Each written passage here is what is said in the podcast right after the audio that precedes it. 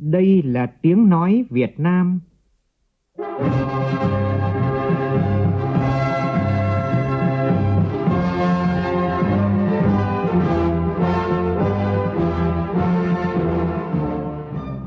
là tiếng nói Việt Nam, phát thanh từ Hà Nội, thủ đô nước Cộng hòa xã hội chủ nghĩa Việt Nam.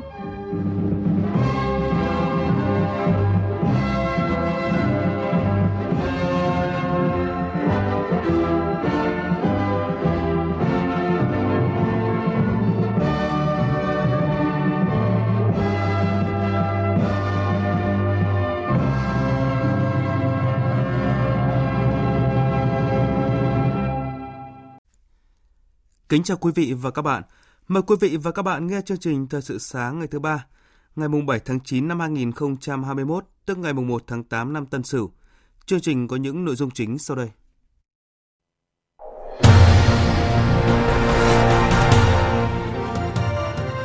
Tiếp tục các hoạt động trong chương trình dự hội nghị các chủ tịch quốc hội thế giới tại Áo. Chủ tịch quốc hội gặp Tổng giám đốc cơ quan năng, năng lượng nguyên tử quốc tế và các cuộc tiếp xúc song phương với các tổ chức đa phương lãnh đạo nghị viện một số nước cùng các tập đoàn doanh nghiệp lớn của Cộng hòa Áo và bà con Việt kiều tại đây. Hà Nội đặt mục tiêu sẽ kiểm soát tốt dịch bệnh trước ngày 15 tháng 9 tới và tiêm mũi 1 cho toàn bộ người dân 18 tuổi trở lên theo danh sách ưu tiên xong trước ngày này. Đến nay thêm nhiều địa phương bước đầu kiểm soát được dịch bệnh, dần mở cửa trở lại các hoạt động kinh doanh dịch vụ nhiều phóng viên, biên tập viên, kỹ thuật viên của Đài Tiếng nói Việt Nam dấn thân vào các điểm nóng dịch COVID-19 để cập nhật tin tức chính xác kịp thời nhất đưa tới khán thính giả và độc giả cả nước.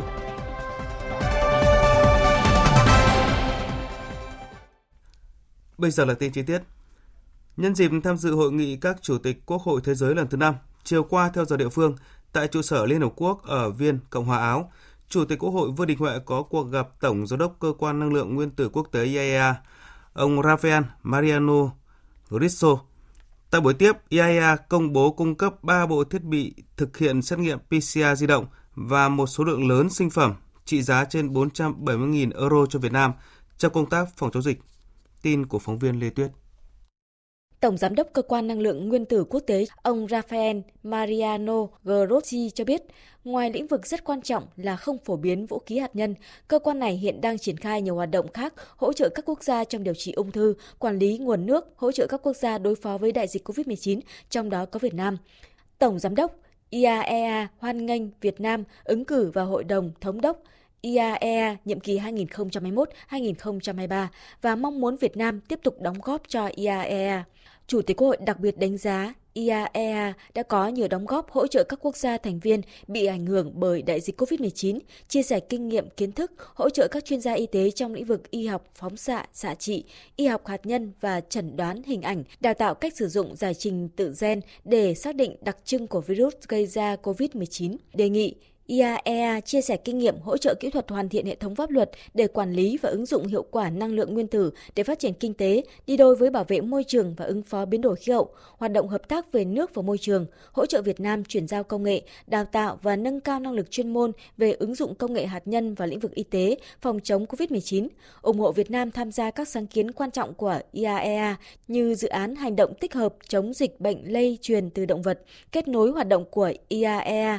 với Liên minh Nghị viện Thế Thế giới và Quốc hội Việt Nam, nhất là trong hoạt động của nhóm công tác về khoa học và công nghệ của IPU nhằm tăng cường sự tham gia của các nghị sĩ trong lĩnh vực khoa học công nghệ vì mục đích hòa bình. Nhân dịp này, Tổng Giám đốc Cơ quan Năng lượng Nguyên tử Quốc tế công bố IAEA sẽ cung cấp 3 bộ thiết bị thực hiện xét nghiệm PCR di động và một số lượng lớn sinh phẩm trị giá trên 470 triệu nghìn euro. Đây là các thiết bị được IAEA nghiên cứu và phát triển trên nền tảng ứng dụng công nghệ hạt nhân nhằm chẩn đoán chính xác và phát hiện sớm các loại virus khác nhau, được chế tạo dựa trên kỹ thuật tiên tiến, gọn nhẹ, dễ vận chuyển nhưng vẫn thực hiện đầy đủ chức năng của một phòng thí nghiệm hoàn chỉnh.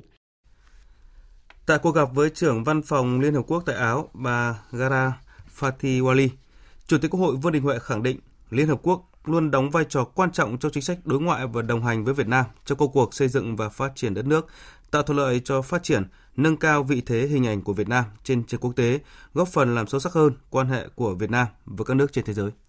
Chủ tịch Quốc hội Vương Đình Huệ cảm ơn sự hỗ trợ và tư vấn kịp thời hiệu quả của Liên Hợp Quốc đối với công cuộc xây dựng phát triển đất nước. Chủ tịch Quốc hội Vương Đình Huệ đánh giá cao Liên Hợp Quốc đã hỗ trợ Việt Nam trong phòng chống đại dịch COVID-19, tiếp tục giúp đỡ Việt Nam phát triển kinh tế sau đại dịch, đi đôi với khắc phục những tác động tiêu cực của COVID-19 đối với sinh kế của người dân. Mong muốn Liên Hợp Quốc tiếp tục phát huy vai trò trong gìn giữ hòa bình và an ninh quốc tế, thúc đẩy tôn trọng luật pháp quốc tế, hỗ trợ các nước, trong đó có Việt Nam, thực hiện chương trình nghị sự vì sự phát triển bền vững, nhất là trong bối cảnh thế giới có nhiều thay đổi sâu sắc do đại dịch COVID-19 gây ra. Trưởng văn phòng Liên Hợp Quốc tại Áo Gada Fatih khẳng định cam kết của Liên Hợp Quốc trong việc tiếp tục tăng cường hợp tác với Việt Nam. Chiến lược hoạt động trong thời gian tới, Liên Hợp Quốc chú trọng tăng cường hợp tác với nghị viện các nước, trong đó có Quốc hội Việt Nam. Theo bà Gada Fatih, Liên Hợp Quốc và Việt Nam có rất nhiều lĩnh vực hợp tác tiềm năng. Tuy nhiên, cần lựa chọn những lĩnh vực cấp bách để triển khai trước như việc thực hiện các lĩnh vực trao quyền cho phụ nữ, xóa đói giảm nghèo, đề xuất thiết lập mô hình ba bên Liên Hợp Quốc, IPU Việt Nam. Chiều cùng ngày, Chủ tịch Quốc hội Vương Đình Huệ hội kiến với Chủ tịch Hạ viện Indonesia Puan Maharani.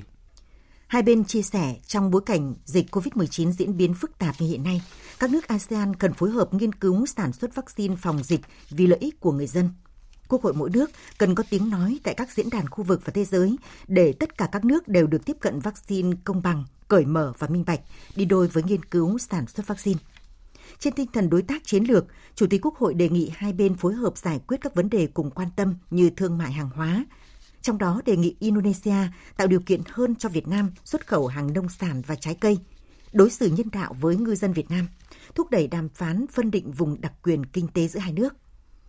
Về các vấn đề khu vực và quốc tế, Chủ tịch Quốc hội Vương Đình Huệ nhấn mạnh vai trò trung tâm của ASEAN và việc duy trì hòa bình, ổn định, an ninh, an toàn, tự do hàng hải và hàng không, sớm xây dựng được bộ quy tắc ứng xử ở Biển Đông COC, thực chất, hiệu lực, phù hợp với luật pháp quốc tế, nhất là UNCLOS 1982. Trong bối cảnh cả khu vực ASEAN đều đang phải đối mặt với những thách thức của đại dịch COVID-19, Việt Nam và Indonesia cần tăng cường hợp tác, đặc biệt là hợp tác trong ASEAN, Đại hội đồng Liên nghị viện ASEAN. Một mặt phải chống dịch tốt, một mặt cần tính toán biện pháp phù hợp, phục hồi và phát triển kinh tế. Nghị viện các nước phải tăng cường vai trò dẫn dắt trong phòng chống dịch COVID-19 và hợp tác để khôi phục kinh tế. Chủ tịch Quốc hội Vương Đình Huệ chúc mừng Indonesia đảm nhận vai trò Chủ tịch G20 trong năm 2022 và bày tỏ hy vọng các nước ASEAN được tham dự sự kiện quan trọng này. Chủ tịch Hạ viện Indonesia khẳng định Hạ viện Indonesia sẵn sàng hợp tác với Quốc hội Việt Nam, có tiếng nói để chính phủ Indonesia tăng cường hợp tác với Việt Nam trong kiểm soát đại dịch và tiếp tục phục hồi sau đại dịch. Nhân dịp này, Chủ tịch Quốc hội Vương Đình Huệ cũng có cuộc tiếp lãnh đạo trường đại học IMC Krem, tập đoàn We4U, tập đoàn Christop System và một số cá nhân bà con Việt Kiều đến trao tặng thiết bị vật tư y tế phòng chống dịch COVID-19. Chúng tôi sẽ thông tin chi tiết tới quý vị và các bạn trong các chương trình thời sự sau. Hôm nay, Đại hội các cơ quan kiểm toán tối cao châu Á ASOSAI lần thứ 15 sẽ khai mạc theo hình thức trực tuyến. Qua 3 năm trên cương vị Chủ tịch ASOSAI nhiệm kỳ 2018-2021, Kiểm toán Nhà nước Việt Nam đã cùng các cơ quan kiểm toán tối cao, thành viên ban điều hành dẫn dắt ASOSAI thực hiện thành công kế hoạch chiến lược cũng như tuyên bố Hà Nội. Phóng viên Bá Toàn thông tin. Chủ đề Đại hội ASOSAI 15 và hội nghị chuyên đề lần thứ 8 là ASOSAI và năng lực phục hồi giữa thách thức. Tổng Kiểm toán Nhà nước Trần Sĩ Thanh nhấn mạnh với cương vị là Chủ tịch ASOSAI nhiệm kỳ 2018-2021, Kiểm toán Nhà nước Việt Nam đã cùng các cơ quan kiểm toán tối cao thành viên thuộc Ban điều hành dẫn dắt ASOSAI thực hiện thành công kế hoạch chiến lược của ASOSAI, đặc biệt thực hiện tuyên bố Hà Nội với nhiều kết quả nổi bật. Những cái chương trình hoạt động của ASOSAI giai đoạn 18-21 là minh chứng cho cái cam kết mạnh mẽ và những lực to lớn của cộng đồng ASOSAI nói chung và kiểm toán Việt Nam nói riêng ờ, nhằm thực hiện thành công tuyên bố Hà Nội về kiểm toán môi trường và kiểm toán các mục tiêu phát triển bền vững. Kiểm toán Việt Nam đã chủ động, tích cực cử công chức kiểm toán viên tham gia nhiều diễn đàn quan trọng về hợp tác chuyên môn của tổ chức quốc tế và các cơ quan kiểm toán tối cao. Có thể nói rằng kết quả hoạt động đã minh chứng cho những nỗ lực của kiểm toán Việt Nam trong việc chủ động tích cực thực thi vai trò trách nhiệm thúc đẩy việc thực hiện các mục tiêu phát triển bền vững trong khu vực.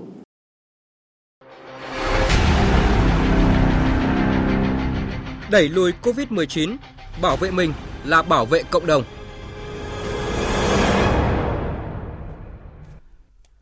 Sẽ có hơn 30 triệu liều vaccine về nước ta trong tháng 9 và tháng 10 tới. Đại diện Bộ Y tế cho biết như vậy trong cuộc họp báo chính phủ thường kỳ tháng 8 diễn ra chiều tối qua.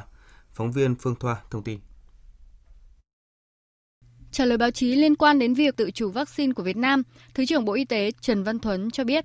Thậm chí là vaccine trong nước thì hiện tại chúng ta đang à, thực hiện sàng à, ba vaccine, vaccine của Nanocovax, vaccine của Ivac, Covax và vaccine ARCT 154 của Vingroup thì dự kiến trong à, năm nay thì chúng ta phần nhiều sẽ hoàn thành cả ba vaccine này và nhiều thì vào cuối năm tới đầu năm tới chúng ta có thể tự chủ được ờ, vaccine ờ, trong nước về cái lượng vaccine ờ, về trong tháng 9 tháng 10 có sự chỉ đạo quyết liệt của Thủ tướng Chính phủ thì phải nói là cái lượng vaccine về sẽ càng ngày càng nhiều và dự kiến trong tháng 9 tháng 10 chúng ta có khoảng độ 30 triệu liều hoặc hơn. Liên quan đến việc tiêm đủ hai mũi vaccine sẽ được tạo điều kiện như thế nào, Thứ trưởng Trần Văn Thuấn cho biết Bộ Y tế sẽ bàn thảo với các nhà khoa học để đưa ra đề xuất phù hợp và tham vấn với các bộ ngành trước khi trình lên chính phủ. Hiện thì những người nhập cảnh tiêm đủ hai mũi vaccine chỉ cần cách ly tập trung 7 ngày và 7 ngày theo dõi tại nhà. Đối với người tiêm đủ 2 mũi, cũng được ưu tiên nhập cảnh một số nước như Mỹ và EU. Thành phố Hồ Chí Minh sẽ xem xét mở lại một số hoạt động kinh doanh an toàn và có thêm gói an sinh xã hội cho người dân, cũng như có thêm các chính sách hỗ trợ doanh nghiệp sau ngày 15 tháng 9. Thông tin được Chủ tịch Ủy ban Nhân dân thành phố Phan Văn Mãi trả lời trong chương trình Dân hỏi, thành phố trả lời diễn ra tối qua. Phản ánh của nhóm phóng viên Đài tiếng nói Việt Nam thường trú tại thành phố Hồ Chí Minh. Trước câu hỏi của người dân về việc mở lại các siêu thị được đi chợ, ông Phan Văn Mãi cho biết. Thời điểm nào được mở thì nó tùy thuộc vào kết quả của cái diễn biến dịch. Thứ hai là địa bàn an toàn. Những cái ngành này nếu chúng ta quản được cái người tham gia là an toàn, cái cung đường người ta vận hành nó an toàn, cái điểm người ta hoạt động an toàn thì mình sẽ mở dần ra. Trước câu hỏi của người dân về việc nếu tiêm đủ hai mũi vaccine thì có được tự do đi lại hay không, ông Phan Văn Mãi cho biết người dân tiêm đủ hai mũi vaccine sẽ sinh kháng thể nhưng không có nghĩa là không bị nhiễm. Vì vậy, ngoài hai mũi vaccine thì người dân phải đáp ứng các điều kiện khác như 5K, không tụ tập đông người, tuân thủ giãn cách. Trong một chương trình dân hỏi thành phố trả lời kỳ trước, Phó Chủ tịch Ủy ban nhân dân thành phố Hồ Chí Minh Võ Văn Hoang đã thông tin về việc chi trả gói hỗ trợ đợt 2 của thành phố sẽ hoàn thành vào ngày 6 tháng 9. Tuy nhiên đến nay, nhiều người dân phản ánh vẫn chưa tiếp cận được gói hỗ trợ này. Ông Phan Văn Mãi trả lời. Có những cái trường hợp là do thống kê ở tại cơ sở, ừ. ngay từ đầu thống kê nó sót. Thì tôi đề nghị là bà con liên hệ với phường xã để được lập danh sách. Những cái trường hợp phát sinh này thì nó có thể kéo dài sau ngày 6 tháng 9 này. Và chúng tôi đã chỉ đạo đến đến phường thì anh lập danh sách đó nếu như vượt cái danh sách anh đã lập trước đây thì anh báo cáo về trên để ở trên cấp thêm cái ngân sách. Chủ tịch Ủy ban nhân dân thành phố Hồ Chí Minh Phan Văn Mãi thông tin, trước mắt thành phố cần tập trung kiểm soát đợt dịch, tiêm vaccine và điều trị cho bệnh nhân mắc COVID-19, giảm tỷ lệ tử vong. Ngoài ra, thành phố cần có sự chuẩn bị cho mở cửa như nhà xưởng, lao động, nguyên liệu và cần phải có thời gian thành phố đang đánh giá, tính toán xem lĩnh vực nào, địa phương nào có thể mở cửa được để sớm thông báo cho doanh nghiệp và người dân. Thành phố Hà Nội đặt mục tiêu kiểm soát tốt dịch bệnh và tiêm chủng mũi 1 cho toàn bộ người dân từ 18 tuổi trở lên, theo danh sách ưu tiên xong trước ngày 15 tháng 9. Đây là nội dung đáng chú ý cho công điện của Chủ tịch Ủy ban Nhân dân thành phố, ông Trung Ngọc Anh, về việc tăng tốc kiểm soát tình hình dịch bệnh để thúc đẩy phát triển kinh tế xã hội. Trong công điện, Ngoài việc đẩy nhanh tiến độ tiêm chủng, Chủ tịch Ủy ban nhân dân thành phố Hà Nội yêu cầu tiến hành xét nghiệm diện rộng thần tốc toàn bộ người dân trên toàn bộ địa bàn thành phố Hà Nội để bóc tách các trường hợp F0 ra khỏi cộng đồng. Củng cố các pháo đài chống dịch tại từng phường xã, thị trấn, tạo điều kiện tối đa cho người dân đảm bảo sinh hoạt hàng ngày, đảm bảo an sinh xã hội và nhu cầu thiết yếu khác. Khởi động ngay việc phục hồi và thúc đẩy kinh tế tại các vùng xanh, vùng vàng và tiến tới trên toàn địa bàn thành phố từ 15 tháng 9 tới – người đứng đầu chính quyền các cấp chịu trách nhiệm toàn diện về tiến độ thực hiện và báo cáo ngay Chủ tịch Ủy ban nhân dân thành phố, người đứng đầu Sở Chỉ huy thành phố khi có khó khăn vướng mắc và vượt thẩm quyền. Thêm nhiều địa phương bước đầu kiểm soát được dịch bệnh. Tại Hải Dương, tính đến hôm nay qua 17 ngày liên tiếp không ghi nhận ca mắc mới trong cộng đồng. Từ hôm nay, tỉnh Cà Mau quyết định áp dụng biện pháp giãn cách xã hội theo chỉ thị 15 thay cho chỉ thị 16 trên địa bàn tỉnh tỉnh Kiên Giang cũng nới lỏng giãn cách xã hội từ chỉ thị 16 xuống thực hiện theo chỉ thị 15 đối với 8 huyện, thành phố gồm U Minh Thượng, An Minh, An Biên, Gò Quao, Rồng Riềng, Tân Hiệp, thành phố Phú Quốc, Kiên Hải từ sáng nay và phấn đấu chuyển sang trạng thái bình thường mới. Thành phố Hội An, tỉnh Quảng Nam cũng đã kết thúc gần 2 tháng thực hiện giãn cách theo chỉ thị 15 và chuyển sang thực hiện chỉ thị 19 nhờ dịch bệnh được kiểm soát. Theo ghi nhận của cộng tác viên Quốc Hải, từ hôm qua, khu phố cổ Hội An khởi sắc trở lại. Các nhà hàng, quán ăn uống giải khát, quán cà phê, hàng quán vỉa hè và nơi công cộng được phép phục vụ tại chỗ nhưng giảm 50% công suất phục vụ. Ông Nguyễn Viết Nguyên, người dân thành phố Hội An, tỉnh Quảng Nam cho biết. Là trước cái ngày giãn hết giãn cách đầu tiên thì tôi thấy là đường xá rất là nhộn nhịp, những hòn quán buôn bán lại bình thường. Thì đó là cái, cái niềm vui của ờ, người dân Hội An. Tuy hết giãn cách nhưng chúng ta cũng không nên chủ quan, phải phòng chống dịch từ bản thân của mỗi người để cho bà con buôn bán bình thường. Chứ mà nếu xảy ra tình trạng nữa thì giãn cách nữa thì bà con rất là khó khăn. Thưa quý vị và các bạn, hôm nay Đài Tiếng nói Việt Nam kỷ niệm 76 năm ngày thành lập, ngày 7 tháng 9 năm 1945, ngày 7 tháng 9 năm 2021, đồng hành cùng đất nước và nhân dân, thực hiện nhiệm vụ được Đảng, Bác Hồ và nhân dân giao. Những năm qua, đội ngũ cán bộ, phóng viên, biên tập viên, nhân viên của đài luôn bám sát đời sống, kịp thời phản ánh trên các phương tiện báo chí. Những người này sẵn sàng đi vào tâm dịch, đương đầu với những hiểm nguy cùng các lực lượng tuyến đầu trong công cuộc phòng chống đại dịch COVID-19 các phóng viên Đài Tiếng nói Việt Nam đã thực sự trở thành những trạm sản xuất phát sóng di động.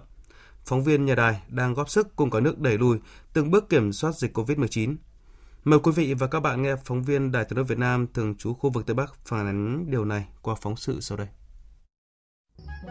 Quang khảo phòng Tây Bắc. Quang khảo phòng Tây Bắc. Vậy tròi giữa huyền phủ Yên văn Các bản tin phát thanh của VOV Tây Bắc phát sóng như thế này. lâu nay đã trở nên quen thuộc với đồng bào các dân tộc ở vùng cao Tây Bắc. Cảm nhận chung của đồng bào là các bản tin của Đài Tiếng nói Việt Nam, trong đó có các bản tin phát thanh dân tộc thiểu số do cơ quan thường trú khu vực Tây Bắc sản xuất, rất gần gũi, được phát bằng nhiều thứ tiếng như Mông Giao Thái, nên rất dễ nghe, dễ hiểu.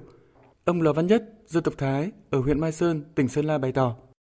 Chương trình của đài thì và những thông tin ờ, nó rất là thuận tiện người dân lúc đi làm thì vẫn làm được việc mà vẫn nghe được hết các chương trình của đài phát thanh. Sơn La hiện là địa bàn nóng nhất về dịch COVID-19 của khu vực Tây Bắc. Gần 2 tháng nay, Sơn La đã ghi nhận hơn 220 trường hợp dương tính với SARS-CoV-2 tại huyện Phú Yên. Trong tâm dịch, phóng viên phụ trách địa bàn đã không ngại khó, ngại khổ, không quản hiểm nguy, trực tiếp có mặt tại các vùng đỏ để thực hiện các tuyến tin bài, đảm bảo yêu cầu thông tin trên làn sóng Đài Tiếng nói Việt Nam. Phóng viên trẻ Hoàng Hữu Trấn Long chia sẻ. Xác định sự nguy hiểm của dịch bệnh COVID-19 lây lan nhanh và có ảnh hưởng lớn đến cộng đồng, bản thân tôi không ngần ngại tác nghiệp trong vùng đỏ, đồng thời luôn tuân thủ các quy trình phòng chống dịch bệnh, nhất là khi tác nghiệp tại các khu cách ly, à, làm sao để không trở thành F1, F2 lây lan cho cộng đồng. Cùng với việc đẩy mạnh mảng tin bài phát thanh trên các hệ sóng của Đài Tiếng Nói Việt Nam, hiện nay phóng viên VOV Tây Bắc còn tập trung làm các sản phẩm đa phương tiện, cũng như làm mới các hình thức tuyên truyền, quảng bá sản phẩm thông qua các nền tảng công nghệ như Facebook, Zalo, YouTube để tăng khả năng tiếp cận với công chúng. Anh Đặng Hữu, dân tộc Tài, ở huyện Lục Yên, tỉnh Yên Bái cho biết, anh rất thích các chương trình của Đài Tiếng nói Việt Nam, trong đó có các thông tin về dịch bệnh COVID-19. Mọi thứ nó thuận lợi hơn rất là nhiều. Đi cầm theo ờ, cái điện thoại rồi là cắm tai nghe vào là vừa làm nương vừa nghe đài và những có thể chọn được những cái chương trình mình yêu thích hay là cái gì mình chưa xem thì mình có thể nghe lại được.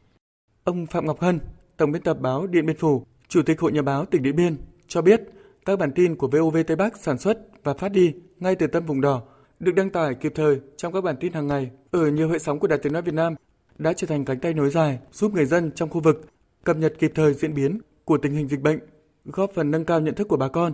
đặc biệt là đồng bào các dân tộc thiểu số trong việc chung tay cùng cấp ủy chính quyền các địa phương đẩy lùi dịch bệnh COVID-19. Là đối sóng phát thanh thì vùng sâu vùng xa bà con có thể là nghe rất tốt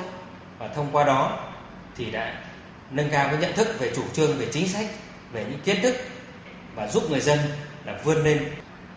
phóng viên về về Tây Bắc đã có mặt rất là kịp thời Thưa quý vị, từ khi bùng phát dịch COVID-19, Đài Tiếng nói Việt Nam là một trong những cơ quan truyền thông chủ lực của đất nước trong công tác tuyên truyền về phòng chống dịch. Sự cố gắng trên các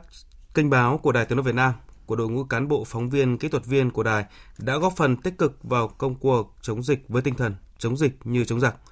Nhân kỷ niệm 76 năm ngày thành lập Đài Tiếng nói Việt Nam, Ban thời sự tổ chức chương trình phát thanh đặc biệt với chủ đề VOV kết nối triệu tiếng nói, triệu trái tim vào lúc 7 giờ sáng nay trên kênh thời sự VOV1. Mời quý vị và các bạn đón nghe.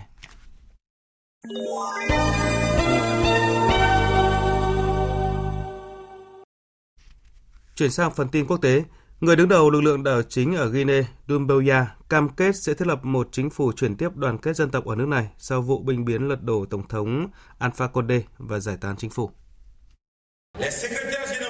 Chúng tôi sẽ đảm bảo các dịch vụ xã hội tiếp tục vận hành cho đến khi chính phủ mới được thành lập.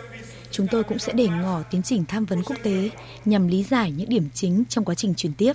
và sau đó, một chính phủ đoàn kết dân tộc sẽ được lập ra để thúc đẩy quá trình chuyển tiếp này. Chúng tôi cũng muốn đảm bảo các hoạt động tài chính và kinh tế sẽ tiếp tục như bình thường ở Guinea.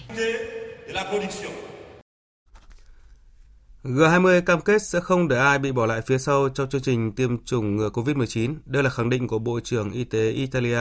Speranda tại phiên bế mạc Hội nghị Bộ trưởng Y tế nhóm các nước nền kinh tế phát triển và mới nổi G20 diễn ra hôm qua tại thủ đô Roma, Italia. Không ai bị bỏ lại phía sau trong chương trình tiêm vaccine. Các quốc gia vững mạnh hơn, các quốc gia G20 cần hỗ trợ các quốc gia mỏng manh hơn trong chiến dịch tiêm vaccine. Nhu cầu này cần được thực hiện ngay từ bây giờ và tại đây. Tuyên bố của ông Speranda đưa ra trong bối cảnh nhiều nước đang phát triển gặp khó khăn trong việc tiếp cận nguồn cung vaccine. Để đa dạng nguồn cung, Bộ trưởng Y tế Italia đã kêu gọi mở rộng hoạt động sản xuất vaccine ở nhiều nơi trên thế giới. Tổng thống Mỹ Joe Biden tuyên bố thảm họa thiên tai tại bang New Jersey sau khi bão Ida gây ra nhiều thiệt hại tại nước này. Theo kế hoạch, ông Biden sẽ tới thị sát bang này ngay trong ngày hôm nay, theo giờ địa phương. Ida là một trong những trận siêu bão mạnh nhất đổ bộ vào khu vực duyên hải nước Mỹ tuần trước, gây nhiều thiệt hại về người và tình trạng ngập lũ nặng. Tính đến ngày 5 tháng 9 đã có ít nhất 50 người thiệt mạng do cơn bão Ida, trong khi vẫn còn nhiều người mất tích. Trong một diễn biến có liên quan, lực lượng bảo vệ bờ biển của Mỹ cho biết đang điều tra gần 350 báo cáo về sự cố tràn dầu tại vịnh Mexico và dọc khu vực vịnh này sau cơn bão Ida. Bão đã gây hại các giàn khoan dầu ngoài khơi và các giếng dầu trên đất liền, cũng như các nhà máy hóa dầu tại khu vực vịnh Mexico. Khoảng 88% các cơ sở sản xuất dầu ở ngoài khơi khu vực này vẫn đóng cửa. Tiếp theo là tin thể thao.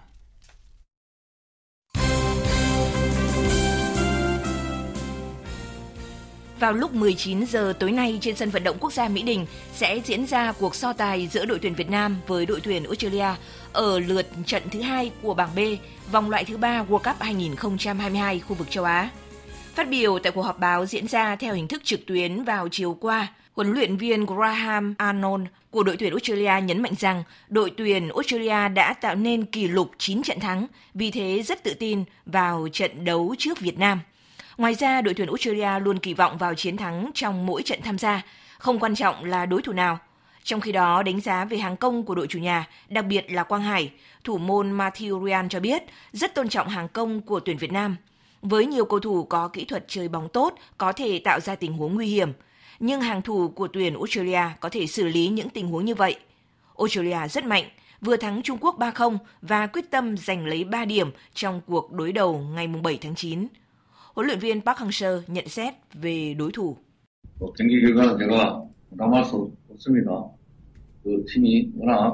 Đội tuyển Australia có 27 cầu thủ, thực ra chỉ có hai cầu thủ thi đấu ở trong nước, một Nhật Bản, còn lại ở châu Âu. Vòng loại 2 thì họ hay ghi bàn thắng tạt bóng đánh đầu. Ngoài thể hình thì họ còn chơi bóng đa dạng, chuyên ngắn dài đều tốt. Tóm lại, họ có hai đặc điểm lớn, đó là trải nghiệm thi đấu ở giải lớn và thể hình. Tôi nghĩ rằng các đội bóng chúng ta gặp ở bảng B đều khó khăn hết. Chúng tôi sẽ cố gắng phát huy tối đa năng lực. Với tư cách là huấn luyện viên, tôi sẽ tìm cách nào đó để các cầu thủ có thể chiến đấu hết sức mình, giành kết quả tốt. Đặc biệt, đây cũng là trận đấu đầu tiên trên phương diện đội tuyển quốc gia giữa Việt Nam và Australia, nên chúng tôi sẽ cố gắng hết sức.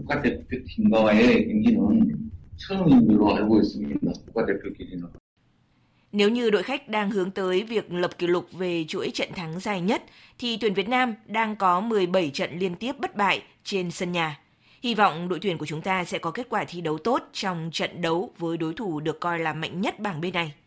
Đài tiếng nói Việt Nam sẽ tường thuật trực tiếp trận đấu này trên kênh phát thanh VOV2, kênh truyền hình kỹ thuật số VTC và phát trực tuyến trên các ứng dụng VTC Now, VOV Live, tường thuật trực tiếp trên báo điện tử vov.vn. Dự báo thời tiết Trung tâm Dự báo Khí tượng Thủy văn Quốc gia cho biết, Hôm nay, ở khu vực phía Đông Bắc Bộ và Bắc Trung Bộ tiếp tục có mưa rào và rông, cục bộ có mưa vừa mưa to với lượng mưa từ 30 đến 70 mm, có nơi trên 90 mm. Và đặc biệt từ đêm nay đến ngày 9 tháng 9, ở khu vực Đồng bằng Bắc Bộ và Hòa Bình Sơn La có mưa vừa mưa to. Các tỉnh Thanh Hóa, Nghệ An, Hà Tĩnh, Quảng Bình có mưa to đến rất to. Các nơi khác ở Bắc Bộ và khu vực từ Quảng Trị đến Thừa Thiên Huế có mưa rào và rông. Thông tin thời tiết cụ thể các khu vực ngày và đêm nay, phía Tây Bắc Bộ có mưa rào rải rác và có nơi có rông, nhiệt độ từ 21 đến 33 độ. Phía Đông Bắc Bộ có mưa rào và rông rải rác, cục bộ có mưa vừa mưa to, nhiệt độ từ 23 đến 32 độ. Khu vực từ Thanh Hóa đến Thừa Thiên Huế có mưa rào và rông rải rác, cục bộ có mưa vừa mưa to, nhiệt độ từ 23 đến 32 độ. Khu vực từ Đà Nẵng đến Bình Thuận có mưa rào và rông vài nơi, riêng chiều tối và tối cục bộ có mưa vừa mưa to, nhiệt độ từ 23 đến 34 độ. Tây Nguyên có mưa rào và rông vài nơi, riêng chiều và tối cục bộ có mưa vừa mưa to, nhiệt độ từ 19 đến 32 độ. Nam Bộ có mưa rào và rông vài nơi, riêng chiều tối và tối cục bộ có nơi mưa vừa mưa to, nhiệt độ từ 23 đến 32 độ. Khu vực Hà Nội đêm và sáng sớm có mưa rào và rải rác có rông, cục bộ có mưa to đến rất to, nhiệt độ từ 24 đến 32 độ. Tiếp theo là dự báo thời tiết biển, vịnh Bắc Bộ có mưa rào và rông rải rác, tầm nhìn xa trên 10 km, giảm xuống từ 4 đến 10 km trong mưa, gió đông đến đông bắc cấp 3, cấp 4. Vùng biển từ Quảng Trị đến Quảng Ngãi, từ Bình Định đến Ninh Thuận, khu vực giữa Biển Đông và Vịnh Thái Lan có mưa rào và rông rải rác. Trong mưa rông có khả năng xảy ra lốc xoáy và gió giật mạnh. Tầm nhìn xa trên 10 km, giảm xuống từ 4 đến 10 km trong mưa, gió nhẹ. Vùng biển từ Bình Thuận đến Cà Mau, từ Cà Mau đến Kiên Giang có mưa rào và rông rải rác, tầm nhìn xa trên 10 km, giảm xuống từ 4 đến 10 km trong mưa, gió Tây đến Tây Nam cấp 3, cấp 4. Khu vực Bắc Biển Đông và khu vực quần đảo Hoàng Sa thuộc thành phố Đà Nẵng có mưa rào và rải rác có rông, tầm nhìn xa trên 10 km, giảm xuống từ 4 đến 10 km trong mưa, gió Đông cấp 3, cấp 4. Khu vực Nam Biển Đông và khu vực quần đảo Trường Sa thuộc tỉnh Khánh Hòa có mưa rào và rông rải rác, tầm nhìn xa trên 10 km, giảm xuống từ 4 đến 10 km trong mưa, gió Tây Nam cấp 3, cấp 4. Vừa rồi là phần tin dự báo thời tiết các vùng miền trên cả nước. Ít phút còn lại của chương trình, chúng tôi tóm lược một số tin chính vừa phát. Tiếp tục chuyến tham dự hội nghị các chủ tịch quốc hội thế giới lần thứ 5 tại Cộng hòa Áo, Chủ tịch Quốc hội Vương Đình Huệ có cuộc gặp Tổng Giám đốc Cơ quan Năng lượng Nguyên tử Quốc tế và các cuộc tiếp xúc song phương với các tổ chức đa phương, lãnh đạo nghị viện một số nước cùng các tập đoàn doanh nghiệp lớn của Cộng hòa Áo và bà con Việt Kiều tại đây. Nhiều cam kết hợp tác dài hạn cũng như các viện trợ hỗ trợ Việt Nam phòng chống dịch COVID-19 đã được đưa ra. Theo Bộ Y tế sẽ có hơn 30 triệu liều vaccine về nước ta trong 2 tháng tới đây. Còn tại Hà Nội, lãnh đạo thành phố đặt mục tiêu sẽ kiểm soát tốt dịch bệnh trước ngày 15 tháng 9 tới và tiêm mũi 1 cho toàn bộ người dân 18 tuổi trở lên theo danh sách ưu tiên xong trước ngày này.